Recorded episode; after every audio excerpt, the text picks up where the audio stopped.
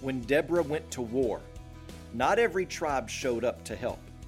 When Samson was fighting the Philistines, the tribe of Judah said, Don't make us fight.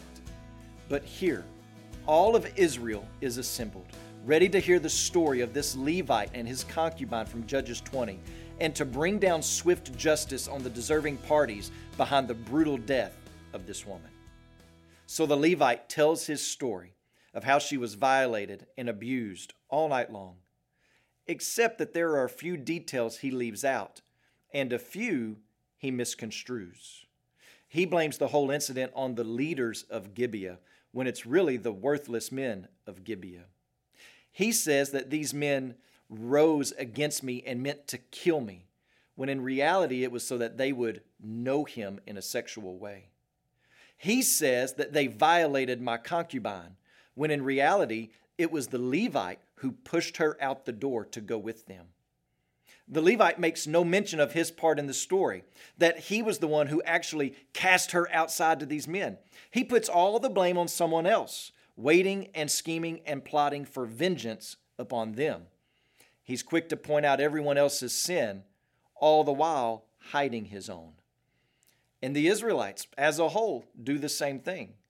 At the events that we have read about, they are outraged, and rightly so. There was rape and there was murder. They were shocked and horrified by this report, as they should have been, and they responded zealously and went to war with their own brethren.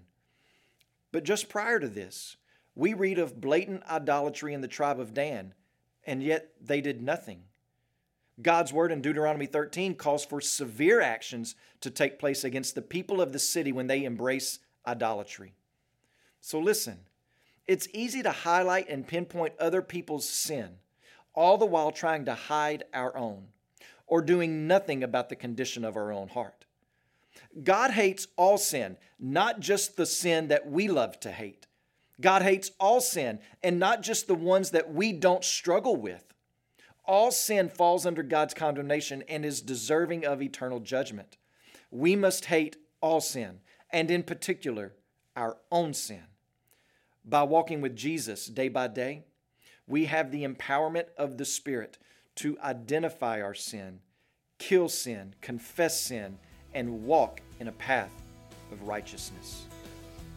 Today, when you pray, please pray for Jamshed Hadiat and his family, our missionaries in Georgia. Also, remember the Lushai Chin Mizo Life Word broadcast that's heard in Myanmar.